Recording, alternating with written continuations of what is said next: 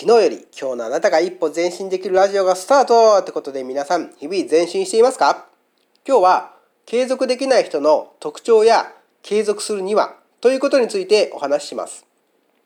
このラジオではあなたの知識や考え方が昨日より一歩前進できるよう私吉有が日々感じたことや学んだことを配信しております。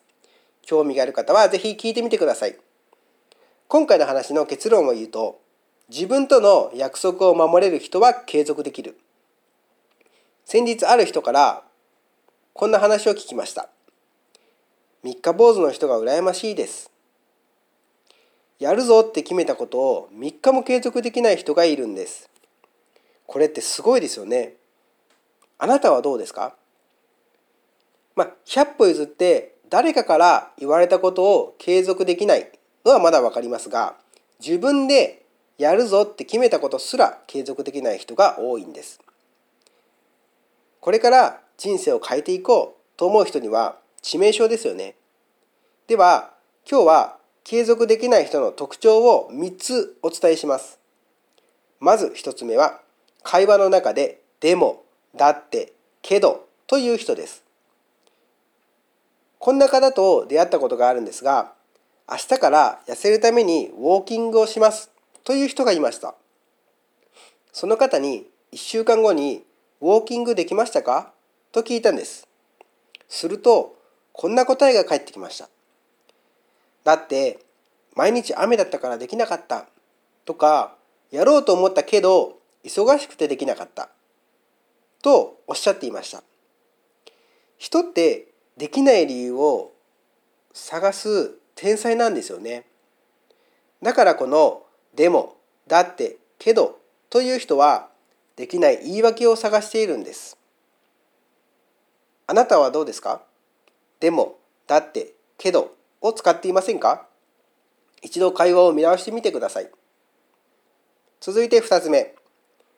なぜこれをやろうと思ったか明確に答えられない人です。先ほどもお伝えしましたが、ダイエットに例えると、なぜ痩せないといけないのかやいつまでに何キロ痩せるのか。ここが明確にないと続かないです。仮にマラソンにゴールがなかったらどうですか？永遠と走らないといけないですよね。人はゴールがあるからそれに向かうために努力ができます。だからこれをいついつまでにやる？なぜこのことをやるのかというと〇〇をしたいから。こんな感じでやらないといけないことを言語化すれば継続できる人になるでしょう。じゃあ最後3つ目。他人にやることを宣言するということです。自分との約束を守れる人は継続できると冒頭でもお伝えしましたが自分との約束が守れない人は他人と約束することで継続することができます。これって自分だけだと最悪継続できなくても良いですが誰かに宣言したら継続できないと恥ずかしいですよね。あの人は口だけなんだと思われちゃいますよね。だからやろうという気持ちが強くなります。あと重要なことはその方に定期的に報告すれば継続力もアップするでしょう。他にもあるとは思いますがあなた自身を見直しいずれかに当てはまれば注意が必要です。継続は力継続は力なりという言葉がありますが、本当にそうだと実感しています。今回の話をまとめると、でも、だって、けどという言葉は使わない。